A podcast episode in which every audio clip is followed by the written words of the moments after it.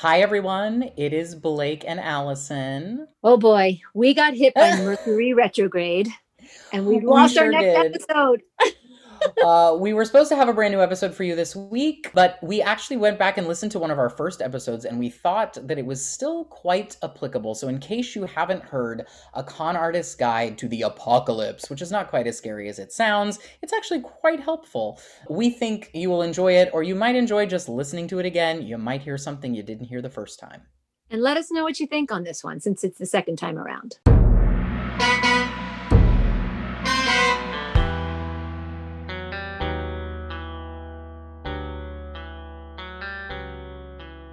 You're listening to the Con Artist Podcast The Art of Confidence Through the Creative Mind with Alison Robertson. and Blake McIver.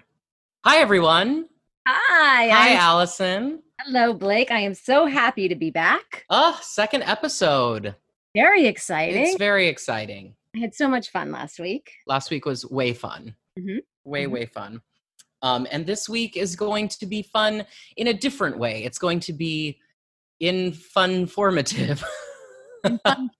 It is. Well, you know, it's uh, we have some thoughts we have to get out. That's for sure. Yes, it's a heavy time right now, and we uh, wanted since we started this podcast in the middle of you know a global pandemic, a social crisis, an election year. We just thought like let's just acknowledge what's going on right off the bat, so that we can refer back to this episode as we move forward in other topics that we want to talk about. So we're calling episode two "A Con Artist's Guide to the Apocalypse," a cheery title I came up with. but it is and and we want to share our thoughts on all of those enormous subjects uh, just so that people know where we stand and how we feel and moving forward how it colors our worlds yes, right yes. um, and it has been quite the wild ride have gosh since yeah i mean this whole year but you know specifically since our first shutdown um we're not we don't know where all of you are listening to us from but uh, we were early on the shutdown list in los angeles um, alison and i do not live too far from each other so we were both uh, similarly affected and i remember i was over at your house gosh two days before the shutdown i think it was two or three days before paper. yeah with and with melissa was there our producer was there as well. And um, i was kind of not eh, handling the reality of it yet and sort of going okay yeah well they're not gonna it's we're not gonna live in a police state. There's not gonna be tanks down the street. Well oops. I mean, it was six, you know, four or five months ago, and it just feels a- lifetime ago. It- it- it, it's so surreal. And it's one of the things that I've been saying during our shelter and stay, quarantine, whatever you want to call it, is that I keep saying, I have mad skills. I have mad skills of understanding. I have mad skills of gratitude. I have mad skills of compassion. And I am having a difficult time really putting point A and point B together. Yeah.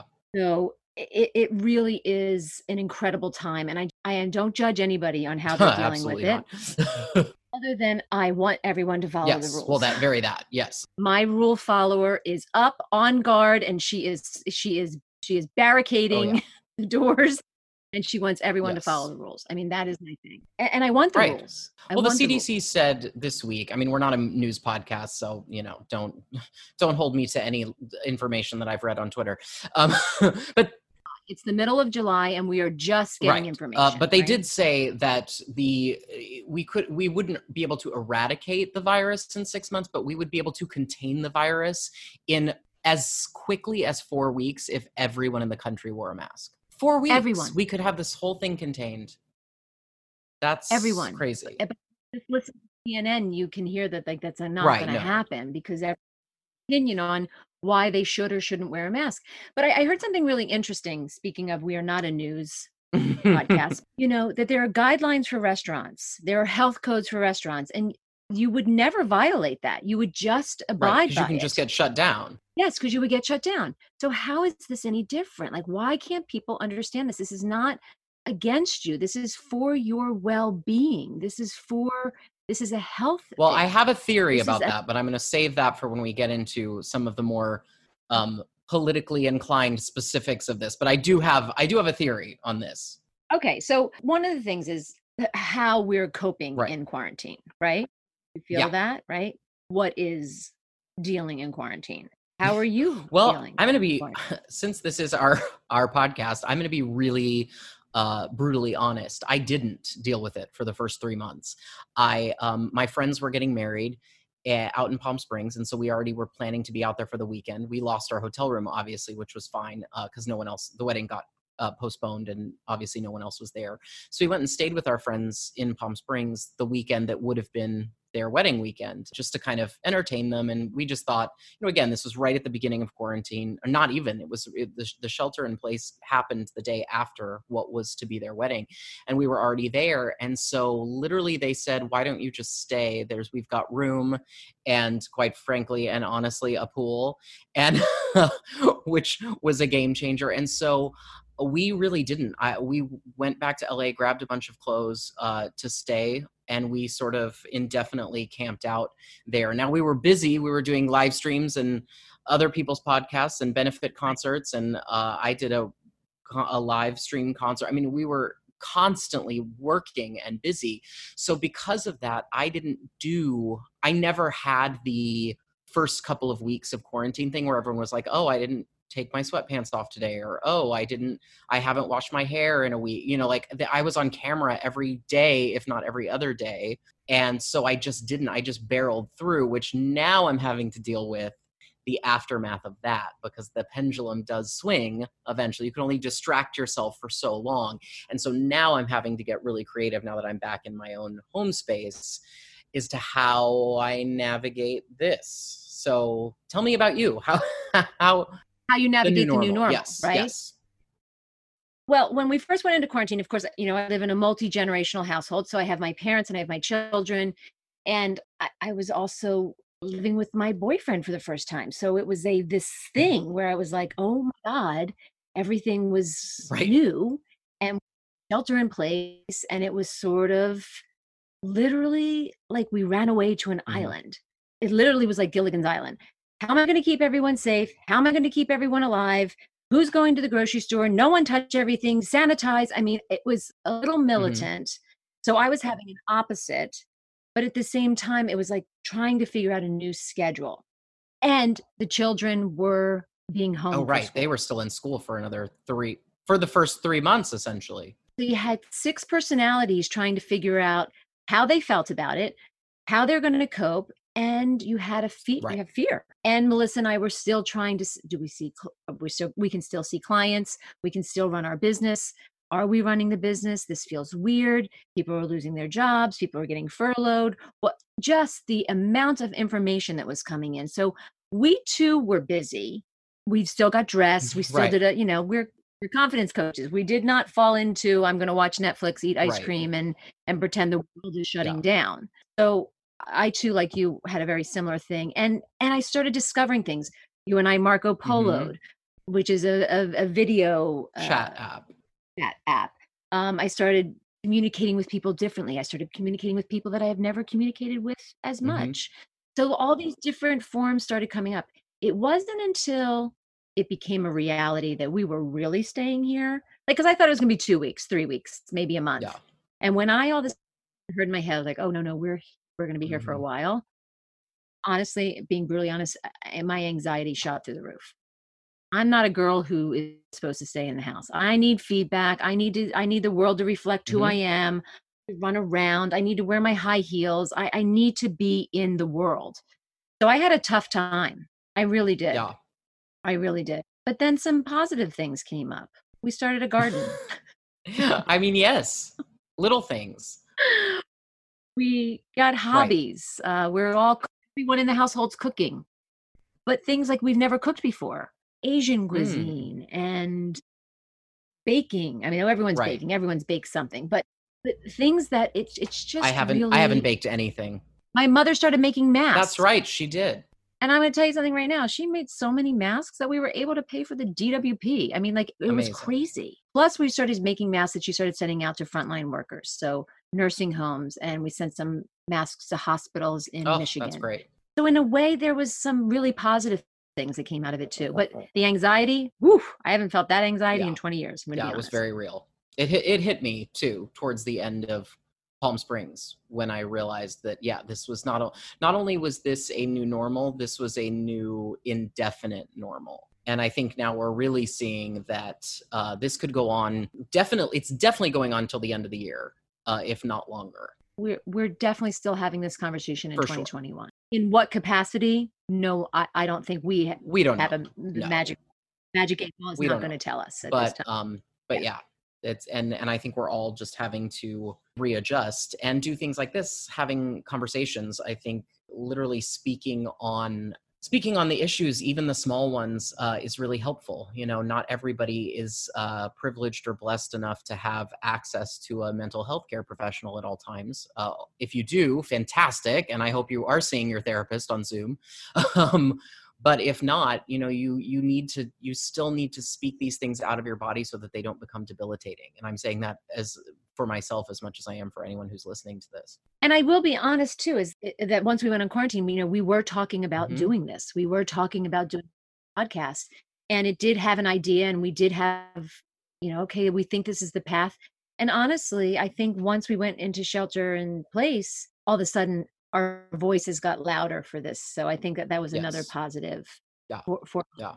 together. Well, and the conversations that we were having were a little bit different, of course, just like everyone else, but we were realizing that those conversations were still something relevant to share on this particular podcast.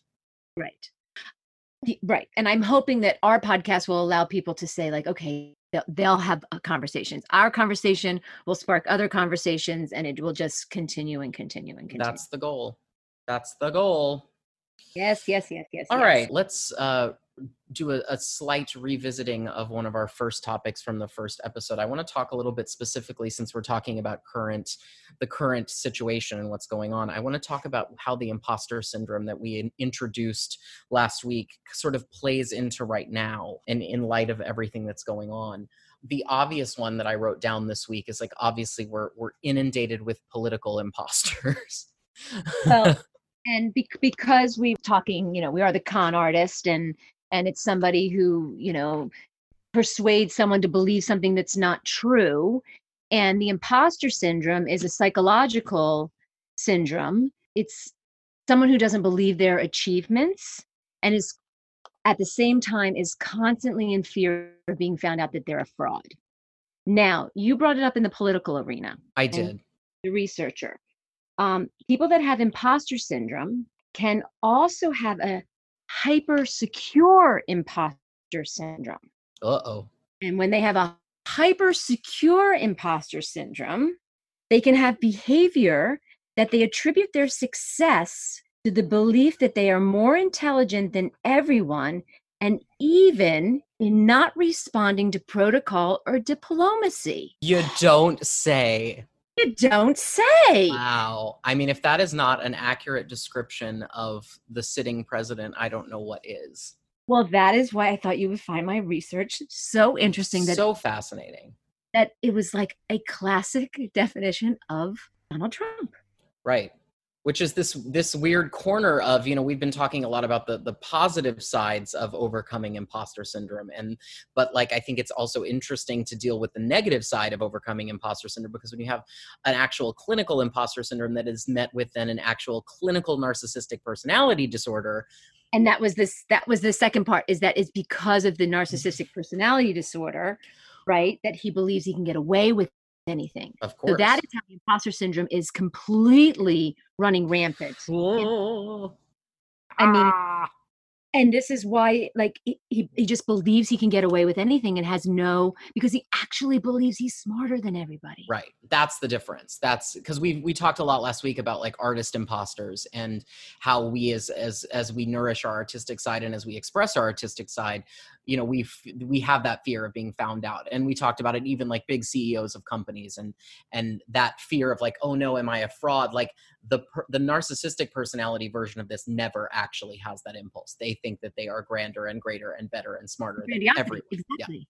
Grandiosity. That's the word I was looking for.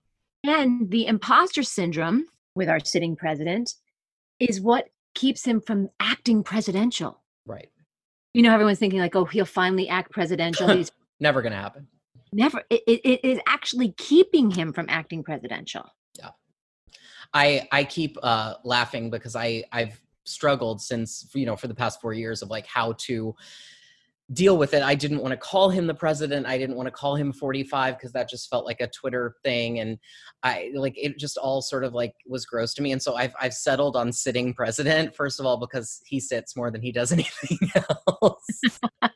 I like so yes, so yes, that's a read. That is shade. If you're not watching and you're just hearing, that is shade. I like Um, but also it's like a sitting president can be removed from that seat so i'm putting all my positive energy towards a, a seat removal uplifted and and removed. yes I mean, it, it is really crazy. Yeah. And and the thing is, is that I'm sure everyone in Washington.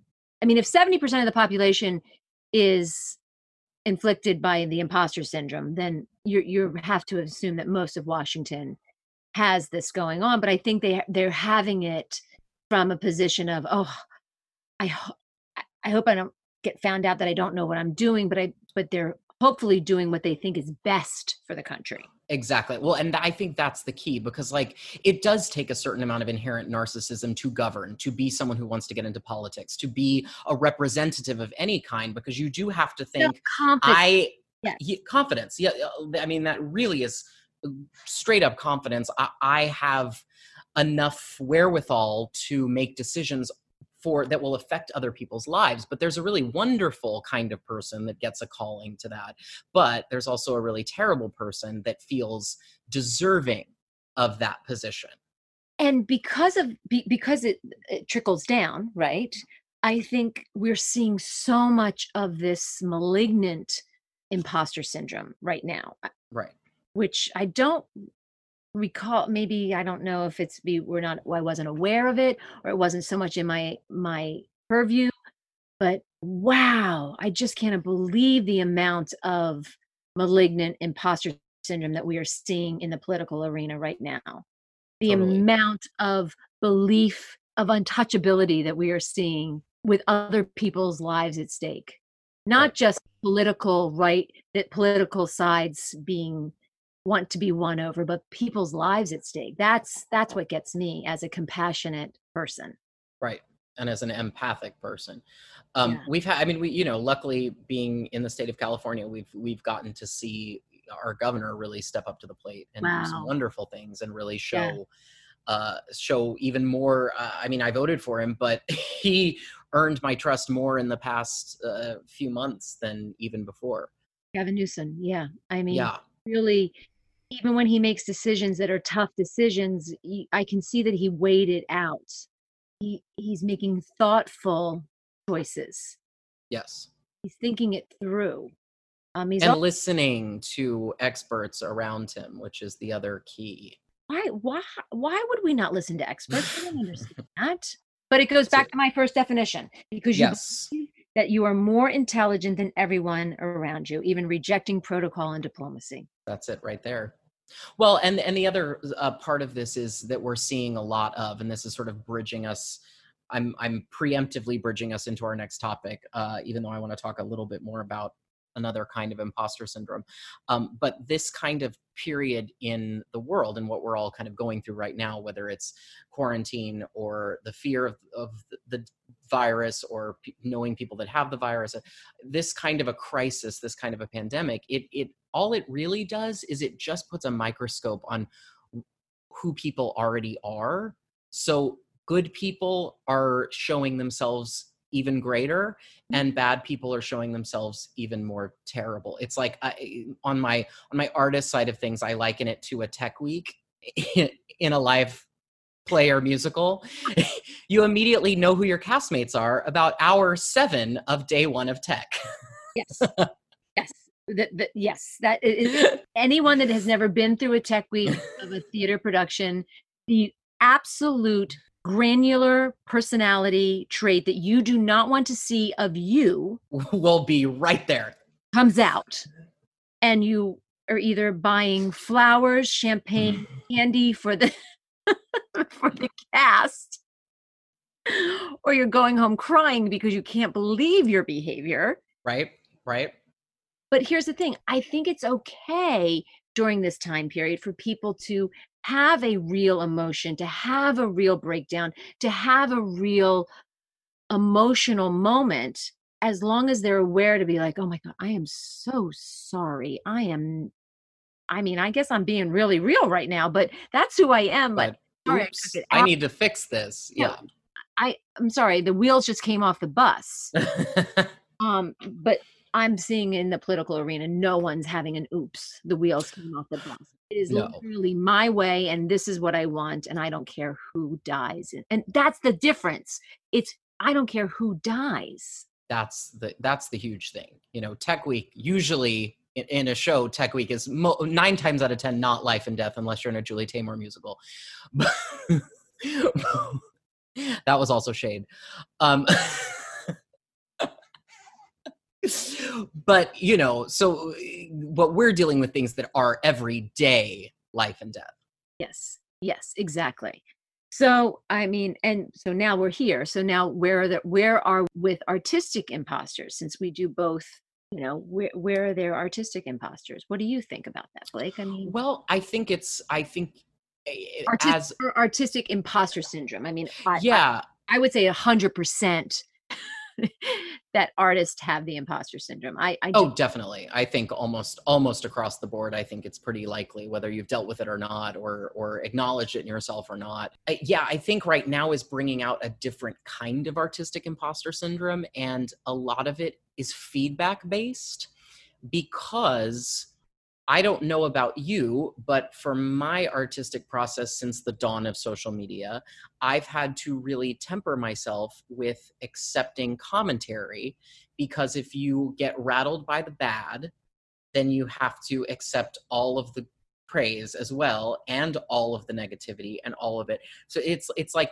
believing reviews about yourself and letting it affect you have to take both, right? You have to take both, or you have to filter, and you have to have a strong filter, and you have to really sift through and not let your output be affected by what's coming back at you.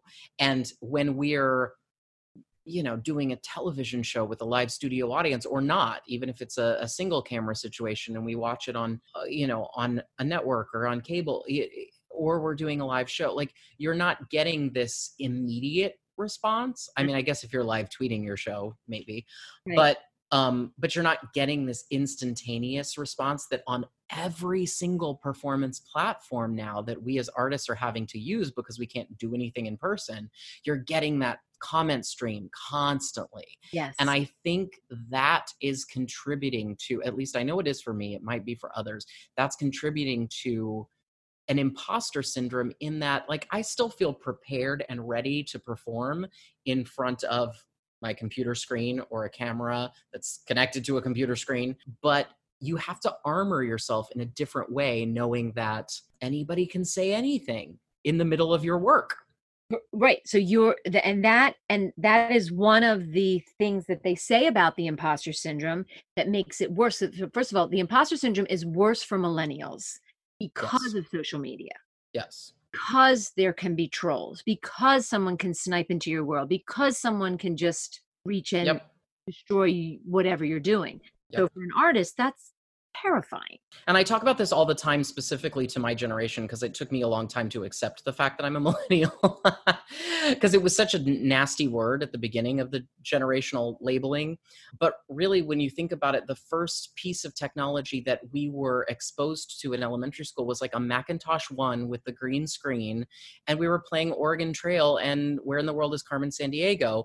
That was what technology was to us. And in just our lifetime between elementary school and right post college, just briefly post college, we now have to navigate this entire new landscape in a world that when Facebook started, we weren't even old enough to have the tools to cope with it. Right, right. Now, that's performing live on social media. Yes, that's, that's a specific thing that I'm talking about. Thing. But now, another way I think artists might be suffering in a different generation mm-hmm you know what i'm hearing from people in their 40s and their 50s and and beyond is you know they don't believe in their you know part of the imposter they believe in their in their accomplishments so they feel against the clock mm-hmm. is it too late how dare i think i could still put out a record How dare I think I still have music inside of me? Do I still think there's a Broadway show I could get? Really, do I think a series is still, do I still think I could get a series under my belt? Do I still think I have a pilot that could be written? Mm-hmm. Is there still a book? And I'm here to tell you, yeah, there is. I mean, Totally. sure there is. For sure there is. For sure there is. And here's something even better. We've never been here before. So we do not know what the landscape is going to look like on the other side of this, through this, and during this. So please keep writing. Please keep singing. Please keep acting. Please keep expressing your music because we do not know how the world is going to consume it. Yes. I've been thinking a lot about this because, you know, I, I sometimes, especially with the entertainment landscape and going forward, I do get a little bogged down in the mire of, well, it's always just going to be the next younger, hotter thing. And even when it comes back, it's just going to be, they're just going to want, you know, 12 year olds running the industry, right? Right. And it's like what we've never, the moment that we've never sat in, in a post social media entertainment world, we've never had a moment where the only people with buying power are Gen X and older because we don't have anybody younger than Gen X unless you just were a, a wonderkind, you know, billionaire at 25 or millionaire at 27. Yeah. Like we're- suddenly going to have to market. We are not going to be able to ignore people that are not in their 20s anymore, like we could for a long time. And I feel like it was a bad thing and it really did damage to our culture. But we're finally going to have to deal with that. I agree with you. And this is where you're also going to have people that are going to want to go back to nostalgia. Yeah. Who are going to want to hold books in their hand again. I, I'm I'm hearing a resurgence of drive-in movies. Yes. There's things that, you know, our parents are going to want to see and want to do that maybe my kids, your god kids are never never heard of before. Yeah. going to be this i'm telling you there's going to be this amazing landscape that opens up and it you're right it isn't going to be the youngest hottest thing because they're not going to know what that is Or how to do it. correct How do you have training to do the things that we have traditionally done? It's going to have to be retaught and relearned. so that's what i'm saying i think everybody needs to quiet the inner critic and just keep expressing just keep writing and not think about well this is how it used to be because the thing that No. screws us up most is the picture of how it was supposed to be right so we have to just say let's what do i have to say what do i have to say Absolutely. and express it right Well, because every to every time in any industry that you say, "Well, this is how it always has been," you're in trouble. You're you've already lost the game. Right, right. And that doesn't just apply to entertainment. That literally can apply across the board. right and it's all changing it's Yeah, all everything. according to blake and alison it is Well, I mean, according to us. Um, you, you have something down here on our on our agenda, and I'm very yes. what that is. And you mm. have imposter syndrome in allyship. Yes. Well, this is my bridge. This is my bridge to our next topic. We would be remiss in our current events episode and everything that's going on to not not only talk about and discuss, but honor and uh, inform on the Black Lives Matter movement and why this particular moment is different than any other.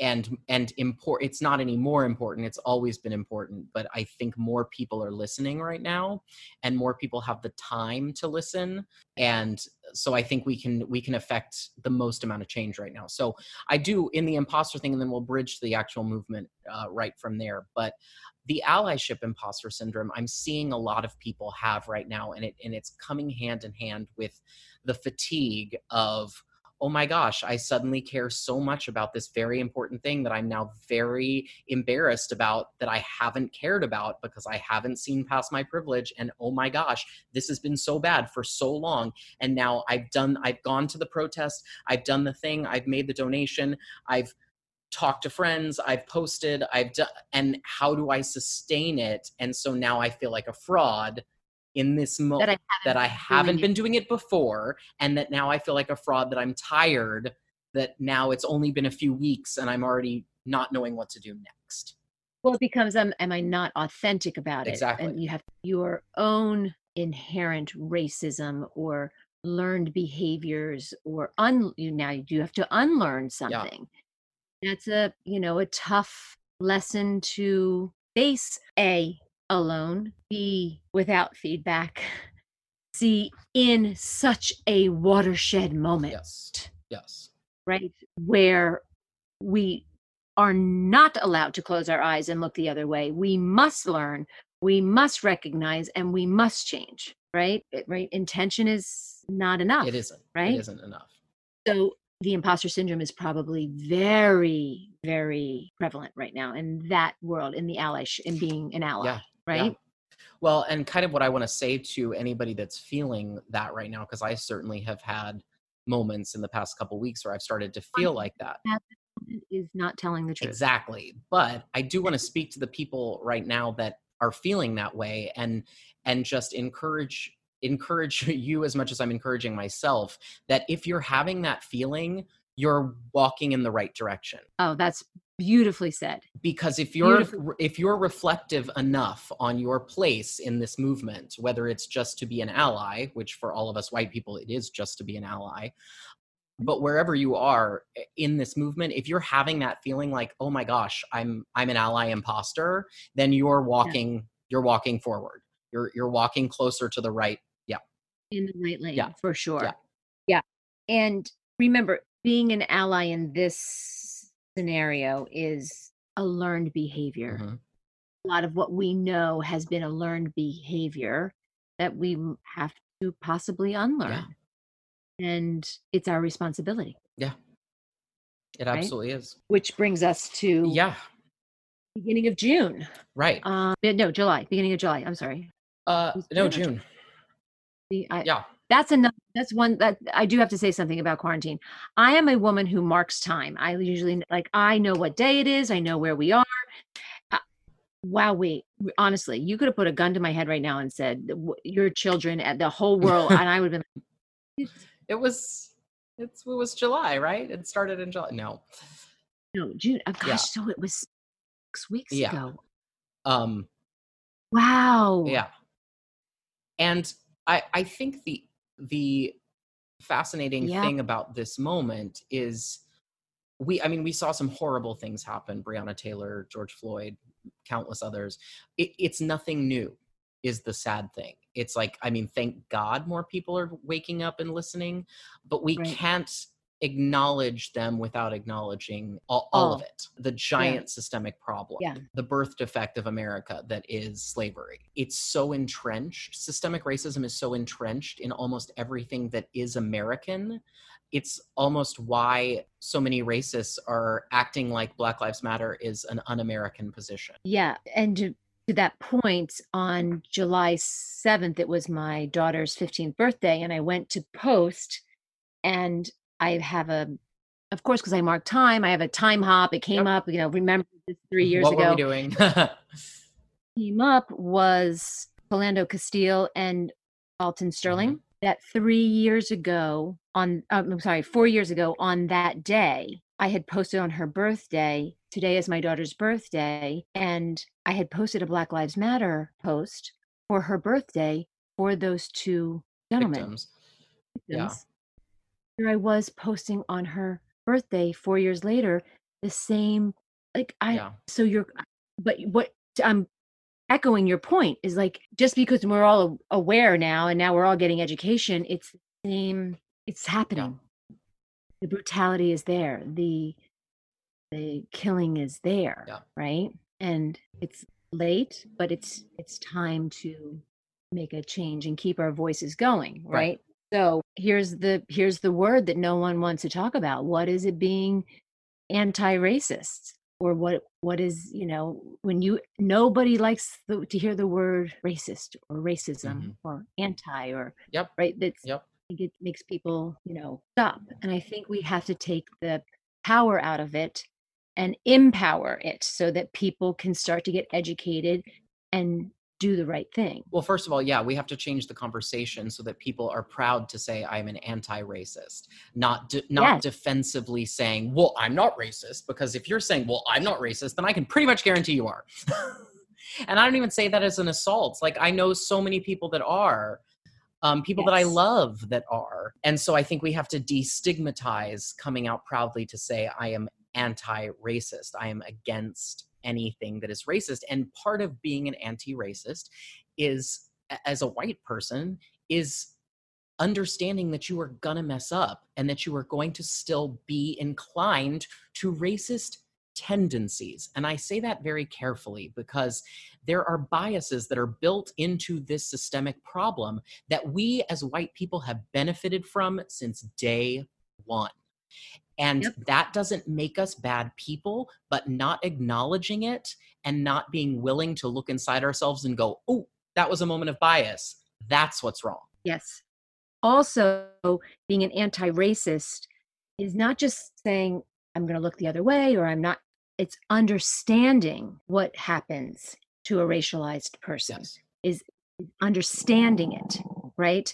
You may unknowingly be a part of the problem. Right and being able to admit to your friends of color and, and, i mean even even strangers of color that you come in contact with that you you will never understand mm-hmm. but you must stand with. Stand with and and probably just w- when you're standing with silently yeah. and you're called to listen upon, listen first. Yeah this is not this is not our yeah everything pretty much everything that i'm saying is like inherently to speak to other white people about this. Always it's and that was that was the first thing that was very important because when i was first trying to like how do i how do i use my voice and how do i be an ally? And that's that was the something that someone brought to my attention that helped me tremendously. She's like you're you're speaking to other white people and and it's important. That is our responsibility. It, this is uh, you know right. white supremacy and racism is a white problem. It is not a black person problem. It's a white problem and it's a white and it's no. up to white people to fix it Us with other fix. white people. And and that's not an exclusionary thing. That's a it's a responsibility issue. We have the power and we have the responsibility. And now we need to dismantle the power and spread the responsibility and there's something to just so I can circle back mm. microaggressions mm. create the imposter syndrome in yes. people. So we must watch the language. So well spoken, well articulated.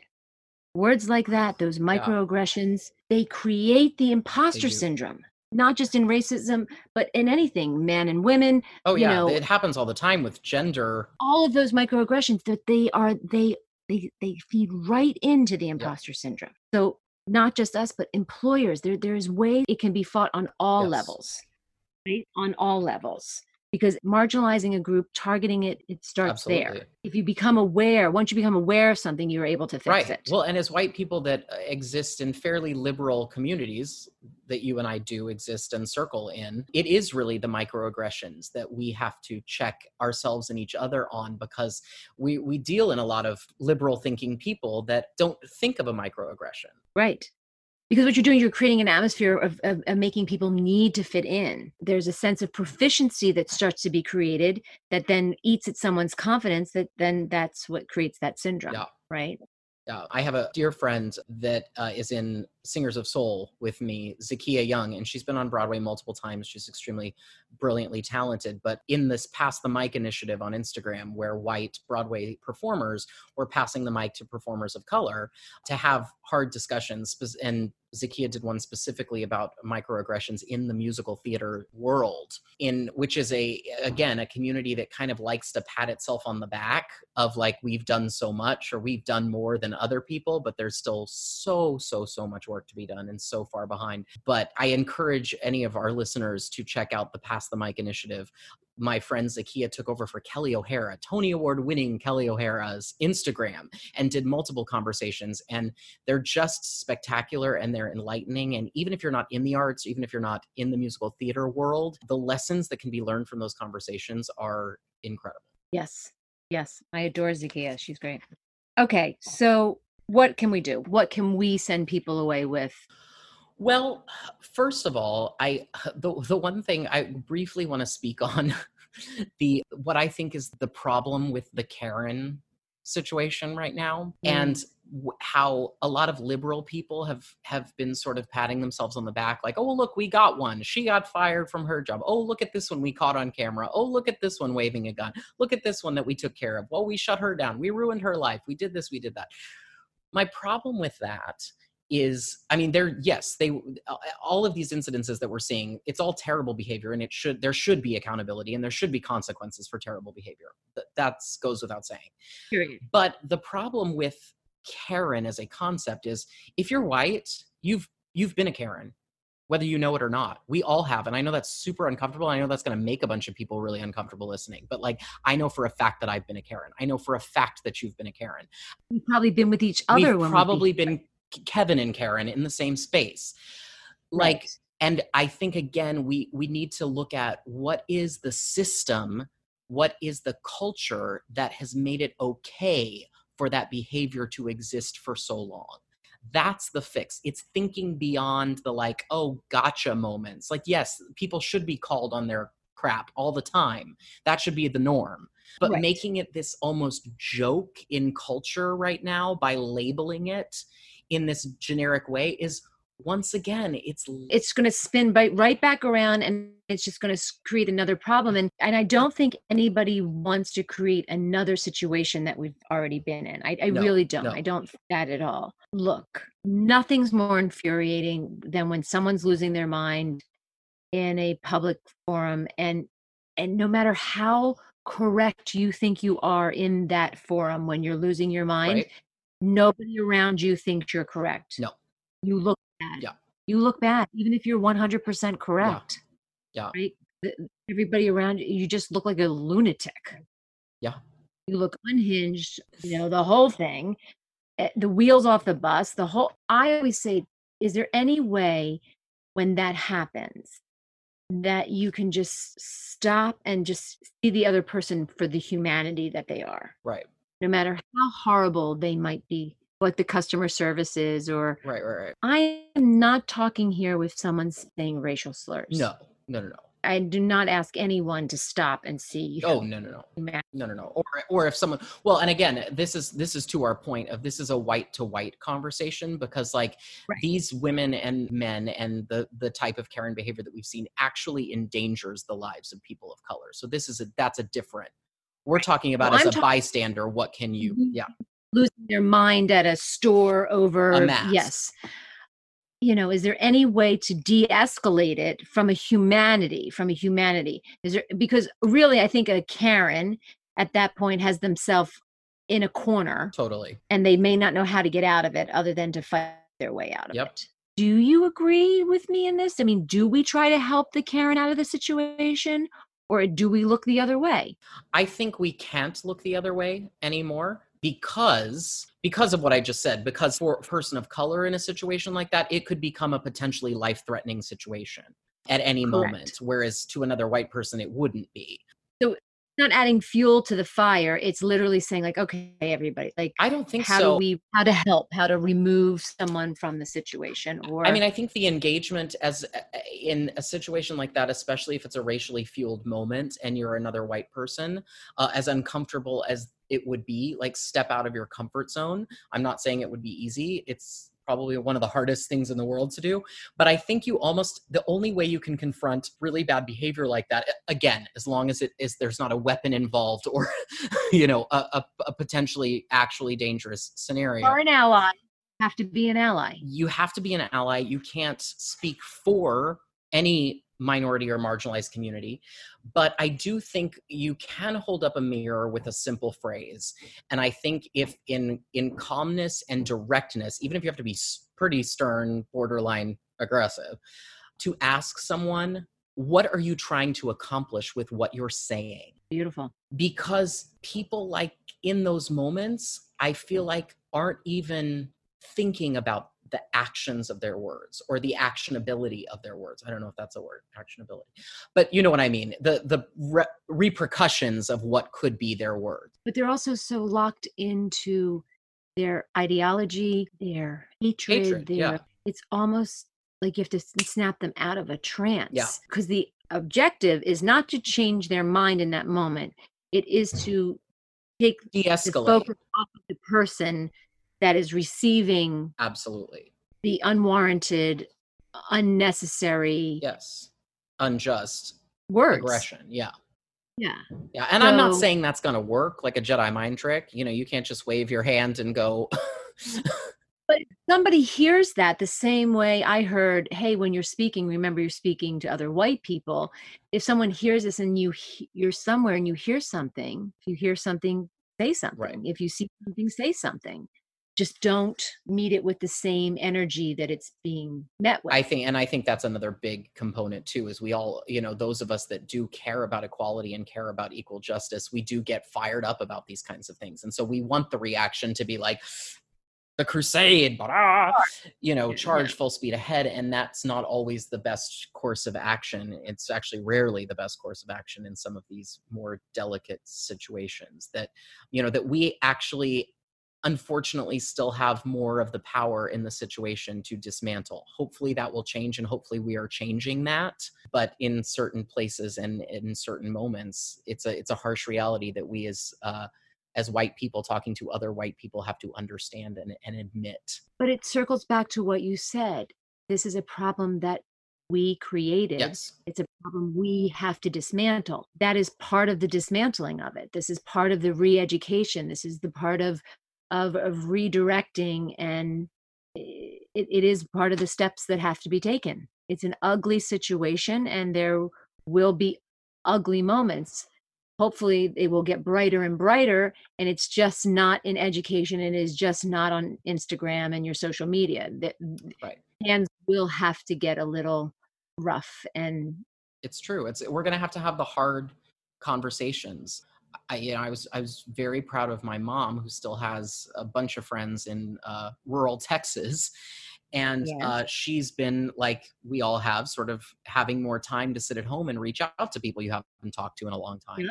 And she's had some really difficult conversations with people that I saw your mom the other day. I know exactly what you're talking I about. I mean, and I mean, it's her story. We can have her on some other episode to tell it but she has had to she's she's actually already lost a couple of friends in yep. having conversations surrounding black lives matter and she was okay with it my yes. baby boomer mom was totally okay with it because she was like this i can't i can't not say something i can't not correct try to open not correct you but try to open your eyes to seeing a broader perspective of the world our, our moms Blake and my mom um, social distance on my front lawn. They're very close. they have a cocktail hour. have a timer, a mask, and they sit apart. she was telling this story, and they were both talking about, you know, listen, if our baby, you're correct, if our baby boomer moms can figure this out and know how to redirect and and change their thought processes and and and be open and speak up Yes. Then then the younger generation and everybody in between has to get on board. Absolutely. Yeah. Absolutely. Before we move on to um and close this this segment out, talk to me supporting black businesses. Yes there are so many yeah. there are so many resources online and like you know again this is one of those things eh, this this should have been a no-brainer already but for so many of us it's just we don't you know we don't think about our spending power being a political statement usually unless we're donating to a political cause but the, one of the greatest things you can do is support black businesses. Minority businesses have a harder time getting licenses. They have a harder time getting a uh, real estate. They have a harder time getting loans. They they have they have faced so much more adversity than just a general white person trying to start up a business or do any of those things in the business sector. So just the simple act of supporting black restaurants and shops and online businesses and artists that that is putting your money where your mouth is. And i we we, we could do a whole and probably should do a whole podcast about boycott culture. Um, and i have a lot of Uh, opinions on boycott culture, but the, one of the things that I think is so much more powerful even than a boycott, because a boycott can work in certain scenarios, but what I think is even more powerful is putting your money towards something that you are for. Let's empower, not disempower something. Let's empower. Right. Now I know there are exceptions and certain things do need to be dismantled and we we'll talk no, no, we'll no, talk all about that some other time but but I but this is really eh, you know it sounds simple but it's a really powerful thing that you can do and maybe uh, what we'll do is we'll put together our top five or top 10 list of of our favorite i know i have a couple etsy shops i really mm-hmm. love mm-hmm. that we can put on uh, the link to this yeah. podcast yeah to empower absolutely that will mean more to friends of color that are quietly watching your posts and actions, I guarantee you that will mean more than just posting a hashtag or posting a a thing. Agree. You know, your support, put it putting our dollars behind behind this movement really it really matters. I really believe that it matters. I agree. I totally agree with you. Yes. Okay. Love that. I love this conversation. I would like to keep having we it. will we will keep having this conversation because it's going to go on and on and on and and this is one way that we can keep the conversation going is by literally keeping the conversation going So this conversation, Black Lives Matter, it was inspiring and heartbreaking and heart wrenching and heart opening and like it was every emotion. And at the same time, it felt like for me at least, and I don't know if you felt this way, it felt like in LA here, everyone forgot that we were having a pandemic. Hey everybody, this thing called parallel thought, and we can have two major things happening at the same time and one is not more powerful than the other. We can hold both of them in each hand and give them both the utmost respect and attention that they deserve. And we cannot Mhm. drop this thing called Right. the global pandemic. Did you did you feel the way I felt that everyone acted like, oh, that virus thing? Yeah, yeah, we're done with that. And I was like, yeah, yeah, no, no, like it was a new with that." artisanal donut sh- donut shop that opened up in Sherman Oaks like oh that was fun last month yeah, I mean, it was making me crazy, but at the same time, I I was trying to voice it, but I didn't want anybody to think I was. I was not. I was like, this needs to happen, and it should continue. But here's this hand, and here's the other hand. They're both Right. equally important, Well- gang, and both equally dangerous not to to ignore. You can't ignore either. what I saw specifically in Los Angeles was a very it, that the problem with people ignoring the pandemic during the movement were actually not any of the protesters or any of the people on the front lines of the movement. The people on the front lines of the movement were all in masks, were social distancing, were being careful, were not carpooling in, playing by the rules, were being aware, you know, seemingly so much uh, organization in just, and I, I don't mean like the organizations were doing a fantastic job, but like personal organization seemed like it was at an all time high with that, it was the other people, it was the people that weren't showing up, seemed to be like, oh, the trend is over. Who thought it was just oh, time to Right. play? Now we're done. Yeah. It's like COVID is not Yeah. Coachella. It doesn't last two weekends. Yeah, no, no. It's Yeah. still it's still going. It's still going. we we still have it going on. So like we talked a little bit about Mhm. the pandemic and but what do you think about it now that we are, you know, Well, still here? yeah. Because now we we talked about the first phase and being in shelter and stay and yes, we are in Los Angeles, but things are we it looks like we're entering into a second phase of shutting down and it is the middle of July and again our country is divided into some are shutting Yep. down, some aren't shutting down and, and the CDC said if everyone would just stop for 4 Right. weeks we would be good. Well, And Broadway is closed Yeah. till 2021. I mean, I, you know, I think the I think the biggest this is going to even sound cliche coming out of my mouth, but like the, the biggest thing we can do is vote. We've we've got to vote and everyone's got to vote because Right. th- literally we are voting on so much more than removing Donald Trump from office. This is not this is not about voting for Joe Biden as president. I mean, that's lovely that hopefully that will happen, but we're voting on so much more. So many more things are at stake. So much has been dismantled. So much of our government has been dismantled. So much of our constitution has been rescinded, whether you like to believe that or not. It has. It's a shockingly unprecedented time. It's an in. It, it really is. I like that you used the word incredible earlier because we we use incredible, especially like in show business. It's like such a positive. Oh my God, you were incredible. That was incredible. But like you actually think about the definition of incredible, not credible. We are living in a time that is non-credible. Yes. I mean, talk about cognitive Yes. dissonance. I mean, nothing. It, it's okay to have one thing where you're like, oh, one state you can drive 55 miles an hour, In another state you can drive 65, In another state sure, you that's can drive based on 70. a lot of things. Okay, that's based on a lot of things. We're in a situation where this affects the entire globe. world, right? And we we're behaving like Totally. five year olds. Well, and this is the point that I wanted to make earlier. Now that we've cycled back around to this conversation, um, when we were talking about like Mhm. masks and you know the politicizing Uh-huh. of masks and all of this Yeah. I, I think you know we're seeing a lot of european nations bounce back really quickly from covid-19 and because of Yep. and i do think there has something to do with like we are seeing and we're seeing this in all parts of our country right now but we are really seeing the ugly side of extreme capitalism right now and because we have built an entire system of thought in our country that people are products and products are money and so people are money and that that's all of that's of value it becomes a very selfish internalized god complex of it's i me mine.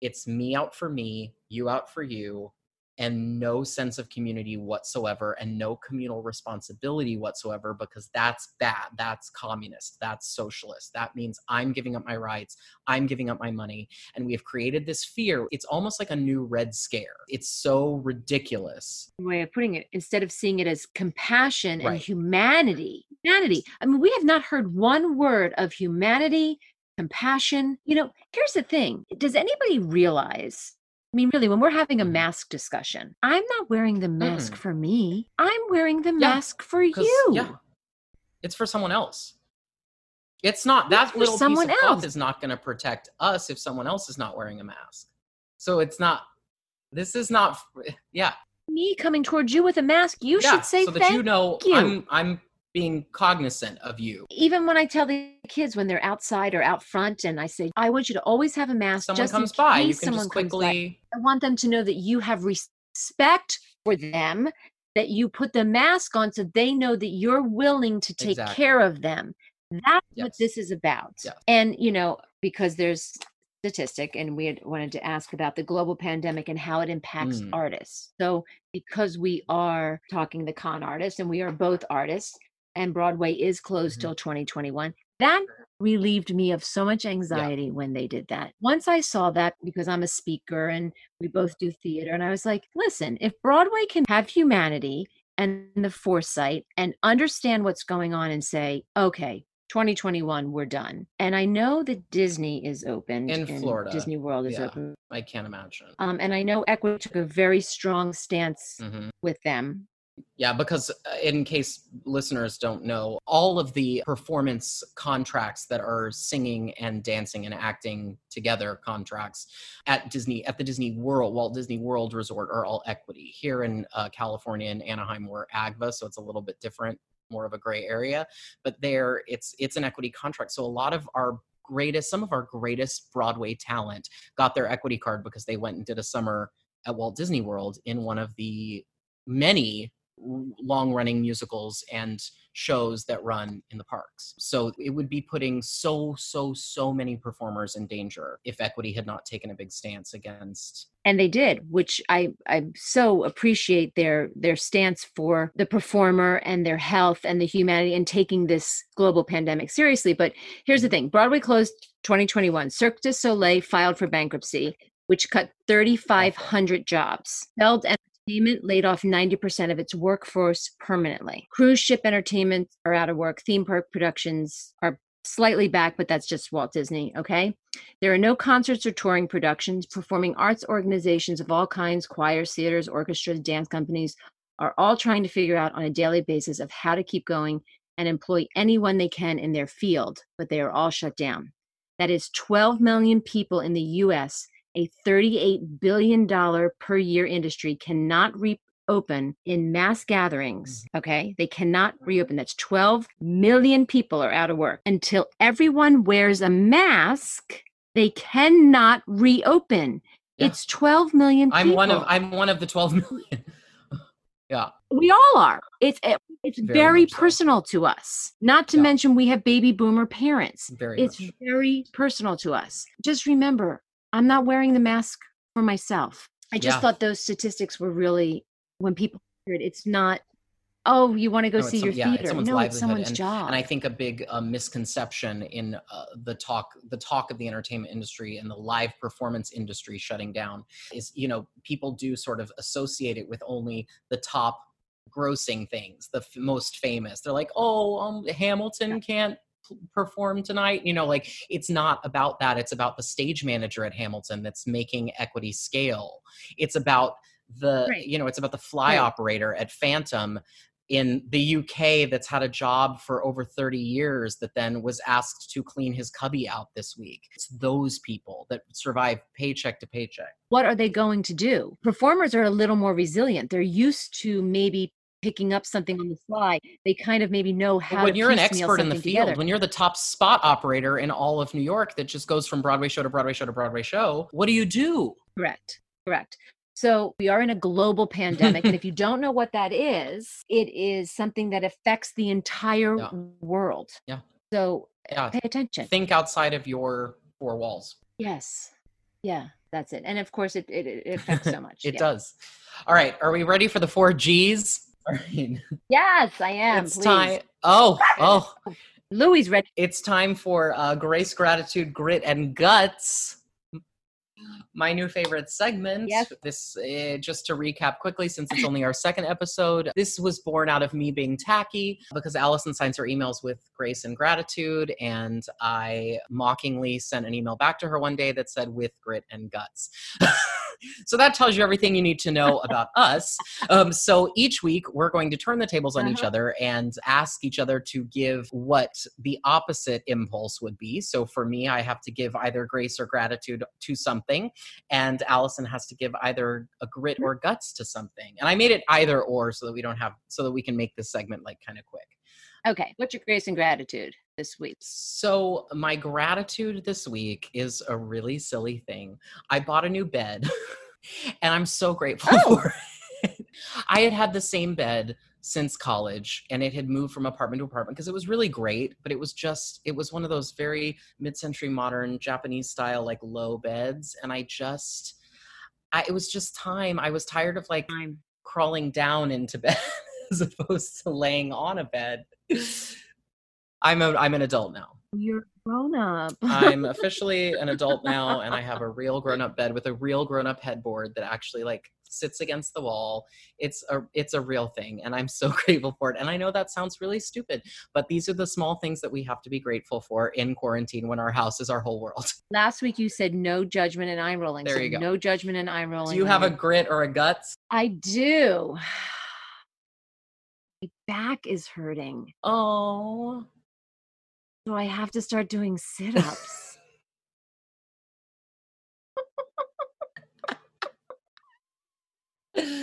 oh my god. Oh, I'm sorry. yes. And I really have to be better about sleeping. So is it just your back is hurting because your core needs to activate a little bit more? Yes. Just make sure you I- keep your spine on the ground or you're on the surface you're on when you're doing crunches. That's just my only like little amateur personal trainer tip. And here's the thing like, I've been very blessed during quarantine that I haven't gained any weight and all that stuff. So I've been very like, oh, look at me. I'm doing it. And then my back, I'm like, you kidding me? Ugh. So I have to be better about it because, you know, the big five zero is five months away. No, I don't walking like I'm five zero. No. No, you're gonna No. you're gonna be a, a Brad Pitt five oh. So you need. Oh God. Um, so, so, I need, so I need a little accountability on the. Well, that's actually both because it's going to take a little bit of grit to to commit to do it, and it's going to take actual guts because you're going to have to flex your guts. I. th- This is why I'm. If anyone's watching the video, this is why I'm moving on a couch. You're like, oh, like, oh, is this oh? God. I get it. I get it. So that's us. All right. So, so that was a good one. All right. This was good. This was good.